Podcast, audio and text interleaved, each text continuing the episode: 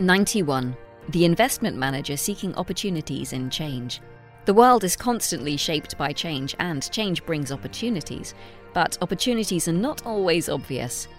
91 was born in times of change and has seen past its distractions to seek real investment opportunities to help clients reach long term investment goals. 91. Investing for a world of change. Find out more at 91.com. Capital at Risk. 91 is authorized and regulated by the Financial Conduct Authority. Hello again. We have covered the widest array of asset classes, ideas, and investment thinking on this Future Thinking podcast, but rarely have we looked at regions as a whole. Today, all that changes. As always, I'm Chris Sloley, the editor of Citywire Selector, and my guest is James Sym, a recent recruit for UK group River and Mercantile. The Europe ex UK equity veteran, who joined from Schroders at the start of the year, jumped ship to give his new employer an edge in the increasingly competitive European market. We'll hear how he's going about it, as well as getting an understanding of how, perhaps more than markets, politics and economics have become so crucially interwoven. For those of you keeping score at home, there is the obligatory ESG chat with James, staying true to his unconstrained banner with some choice words for those not practicing what they preach. If you have any thoughts or insights, please let me know, and you can reach me in the contact details below. Enjoy and speak next time.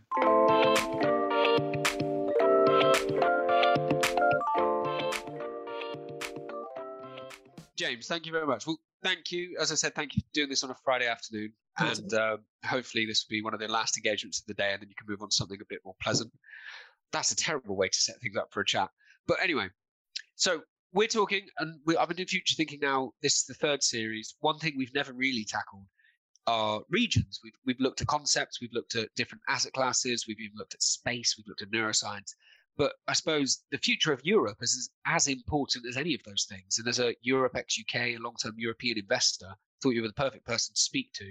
And also because your fund is operating with an unconstrained approach, I, I assume that gives you a bit more of a ability to look at things as a whole.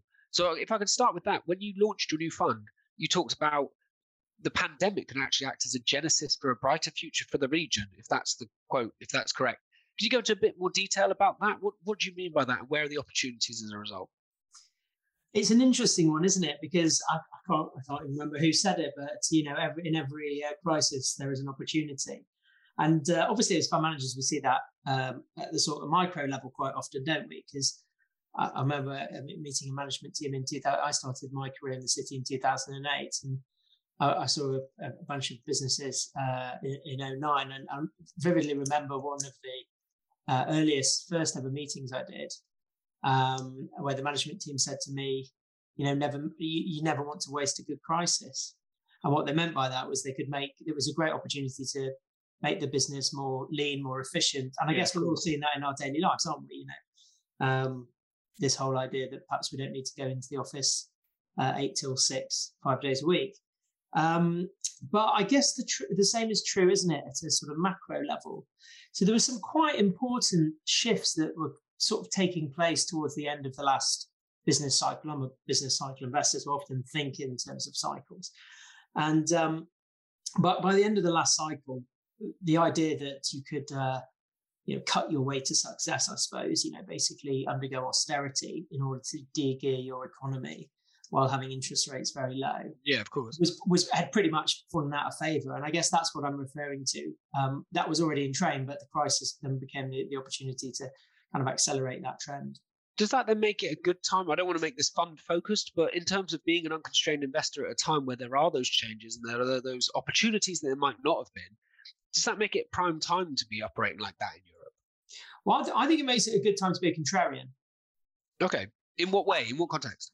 Yeah. So, so, so, what do we mean by contrarian? I mean, basically, what tends to happen, isn't it, is that you have a, a trend, an investment trend that becomes very well uh, established, and, and and obviously the one over the previous cycle was all about quality, uh, long duration assets, capital light businesses, you know, a bunch of different variables in many ways, but certainly, um, you know, with a common theme, if you like. Uh, whereas the previous uh, cycle had all been about um, you know, deglobalization, uh, killing, and I'm sure if you were investing through the 70s, you'd have had a very different uh, a mindset. And so these these trends get very well established, and then they tend to end up um, kind of falling under their own steam because they create problems. Of course, every every dynamic um, has its own issues, and and then policy is designed to solve that problem. Okay, and and and also if if, if a particular trend becomes very fashionable, it starts to attract capital, and therefore uh, the returns returns get eroded. Um, and so, what's a bit unusual this time is all the stuff that did fantastically well through the crisis was also the stuff that had done pre- really well over the previous 10 yeah, years. Of course. And that's why I say I think it's a really good time to be take a contrarian mindset because I'm, I'm pretty sure we can all almost anecdotally um, think about how the last six months has been so different um, and how we can feel the winds of change, you know, whether that's politics, economics, you know, inflation. Uh, we're recording this at the time of the uh, fuel pumps running dry in the UK. So you can, you can really feel that, that there's a sense of, of change in the air.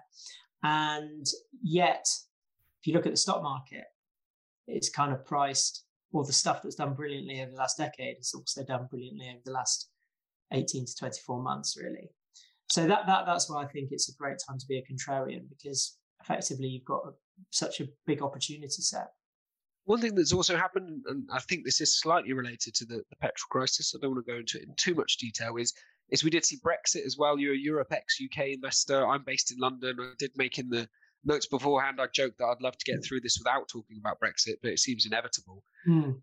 Looking at the future of the union, then, if we can move on to more political footing, do you see any more succession, secession? Sorry, do you see any more states trying to break away? We had Greece in 2011 12 talking about it. That seems to have gone away now that the UK has done it. What's the strength of the union in your mm. eyes? Mm. Yeah, so that, that's not. Um, I mean, I won't. I won't delve into the politics if that's okay. Of course. In a way, it, my job is not to say what I think should happen; it's to say what is going to happen and then yeah, yeah. into a portfolio. And um, I was, from a purely investment perspective, no, no matter what my political view, I was concerned around the Brexit vote because I felt it could, as you allude to, catalyse a breakup of the union. Um, particularly, of course, if if, the UK um, was successful um, post post Brexit. And actually, in a funny way, and I don't know if this is psychology, but it's sort of my enemy's enemy is my friend. But it's become actually a very cohesive event for the rest of Europe. So rather than the rest of Europe going, looking at the UK and going, I've quite fancy a bit of that. They've all banded almost, together. It's almost put them all, banded them all together. And, and you know, we get, we're going back into history, aren't we? I found um, uh, uh, Hammond's documentary and, and, and, papers and interviews that he did around the Brexit negotiations absolutely fascinating. And obviously, their strategy, you can see it from the outside, the strategy was to try and sort of hive off the French on fishing rights and hive off the Germans on, you know, as some other topic that was important to them, and the, the, the Dutch on competition policy and all this kind of stuff. And it didn't work really, did it? I mean, we we we end, we started negotiating with Barnier and we ended negotiating with Barnier, uh, representative of all 27 countries. Um, and, and so that was quite interesting, I think. So, I, in a funny sort of way, I actually think Brexit has been quite a cohesive event for Europe. Now, that's not to say there aren't a large subset of the populations that would like to leave uh, Europe, and, and for, for, for, very many good reasons and legitimate reasons. But I don't think that would be my base case over the next five to 10 years. It may be over the next 30 years, because obviously some very big structural problems. Uh, but I think over the next five to 10, which is kind of the investment horizon, I don't think that's something we're going to have to worry too much about. Famous last words. Well, we'll see, won't we? And We'll have to check in in a decade's time and see what's what's come of that. But I think the that really does touch upon a point I was trying, I was hoping to make is is I'm as guilty as anybody of treating, for example, the emerging markets as one homogenous block. People tend to do the same with Europe, especially continental Europe, treat yeah. it because it's one currency, it's seen as one trading zone. Is that a mistake? Are there pockets within it that you think are, are primed to have a better future than others? And both, again, let's keep it on the investing stance rather than the political mm. stance, just for, for the sake of, of, falling down a political well, I guess. I mean, you call you call this uh, series of podcasts "Future Thinking." Um, so let's do a bit of that for Europe. Um, the last cycle very clearly belonged to the American equity market. Um, and there's some pretty well trodden reasons for that. Um, but, the, but the primary one, from a fundamental perspective, is that they're bloody good at big tech. Uh, they're quite prepared to allow very large companies become much larger and, and, and generate a monopoly and, and, and, therefore have the platform for global dominance and it's probably quite been quite a good strategy, to be honest, uh, for the US. And it's been very rewarding as an equity investor in that market. If we're doing some future thinking, what's really going to be the big theme for the next decade? I mean, there's some you mentioned some of the you mentioned space at the beginning. Of course, that'll be that'll be very interesting to watch. But what's really going to dominate the economic trajectory? And for me, it's pretty clear, and that's decarbonisation and inflation. And I suppose that's what I've tried to expose the portfolio to, to play those trends. Now, I'm a contrarian, so the very idea that I'd be exposing a portfolio to decarbonisation when it's such a well-known, well-trodden theme and trend is is, is a bit of a, um, a, a challenge, I suppose, a paradox. So, how do we do that? Is one interesting question. Um, but yes, I think you're absolutely right. There's a lot of companies in Europe. Some have done well, some have done badly. But thinking about what pockets are really exciting over the next 10 years, if we take decarbonisation as a, as a good example, that is trillions and trillions of euros, dollars, pounds of investment. And Europe's bloody good. In the same way that the US is bloody good at big tech, Europe's bloody good at well, ESG. That's what I was going to ask because it has been the front runner. The Nordics, the the Lowlands, they've all had huge um, and massive inroads there. They've got some of the biggest companies globally doing this type of stuff. So, in your opinion, do you think they can hold on to that lead, or will there be, for example, Chinese insurgents or US insurgents who perhaps take their market share, or do you think they've got enough of an edge to retain it? There will definitely be, and we're already starting to see this, particularly in, interestingly in some of the most well-loved areas. You know, if you want to build a wind farm, right, the, the preeminent wind farm operator globally is probably Ørsted, uh, previously Dong Energy, it's a Danish company. Now, um, they've, they've done a brilliant job and they've been very profitable. Shares are up five times since IPO just a few years ago. Um, now, of course, the issue is that everybody now wants to build wind farms, including all the big oil companies, not because they want to make a particularly great return. It's just existential to their existence that they get away from oil. So they're deploying a lot of capital there, as are the Chinese, as to, to your point. Now, if you want to then build, if it, let's go down that supply chain, if you want to uh, build a wind farm, you need the, the, the, turbines, and you either go to Siemens Gamesa or Vestas. Um, now, this is a bit of a bit of a story about a sort of a European fund manager war story, but I remember in 2012 going to see Gamesa as was then in Madrid. Uh, and the CEO had come from uh, the auto industry from GKN and explained how he was going to get to a 12% operating margin. At, at, which point, I, you know, the whole room, you know, drenched in skepticism, basically said, you know, if you make 12% margin, you're going to make a 25% return. This is a commodity industry, absolutely no chance. And guess what? He made it. But ultimately, I think that premise wasn't incorrect. You know, this is a super cyclical industry that's been, you know, as when I started doing European equities, was well known for periodically profit warning. Is that on 100 times earnings, of course.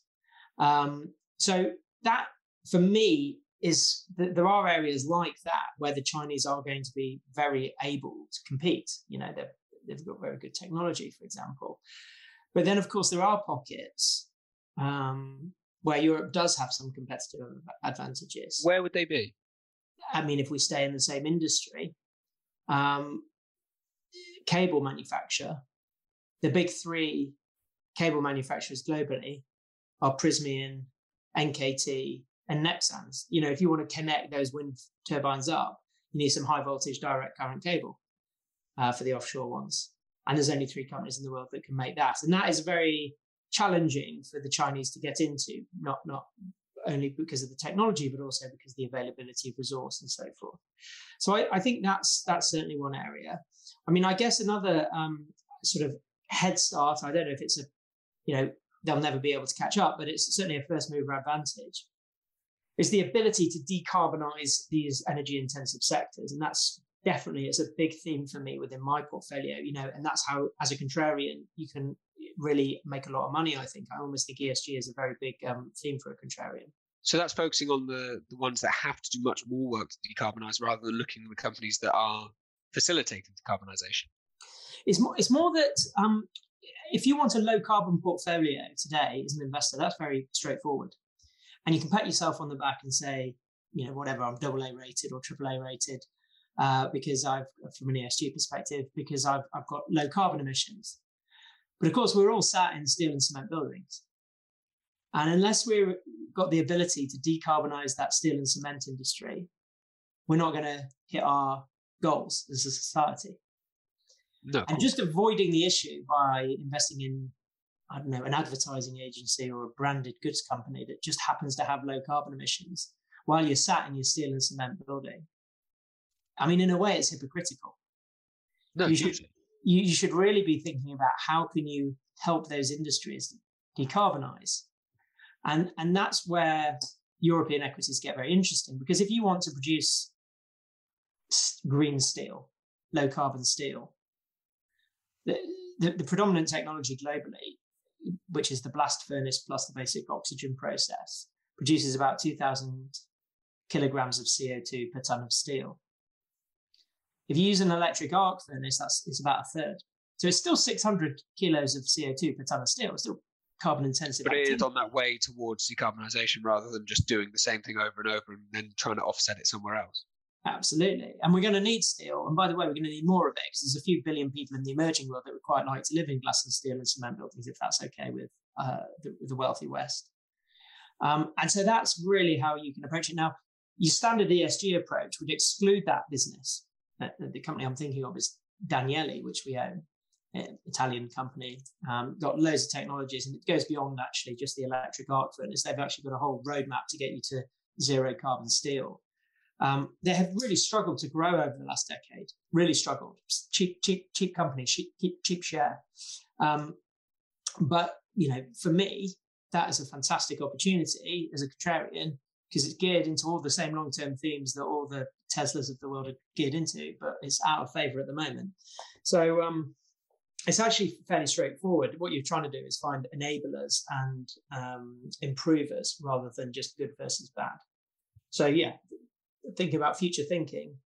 Um, I don't think the way we approach ESG and the stocks that are highly rated from an ESG perspective today are going to be the same ones that are going to be there in 10 years' time. I think that's a good and thought provoking end. So thank you very much, James. Thank you for taking the time to speak to me today. Absolutely. Really enjoyed it. Cheers. Thanks.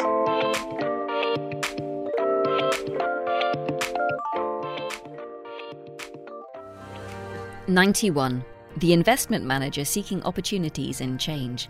The world is constantly shaped by change, and change brings opportunities, but opportunities are not always obvious. 91 was born in times of change and has seen past its distractions to seek real investment opportunities to help clients reach long term investment goals. 91. Investing for a world of change. Find out more at 91.com. Capital at Risk 91 is authorised and regulated by the Financial Conduct Authority.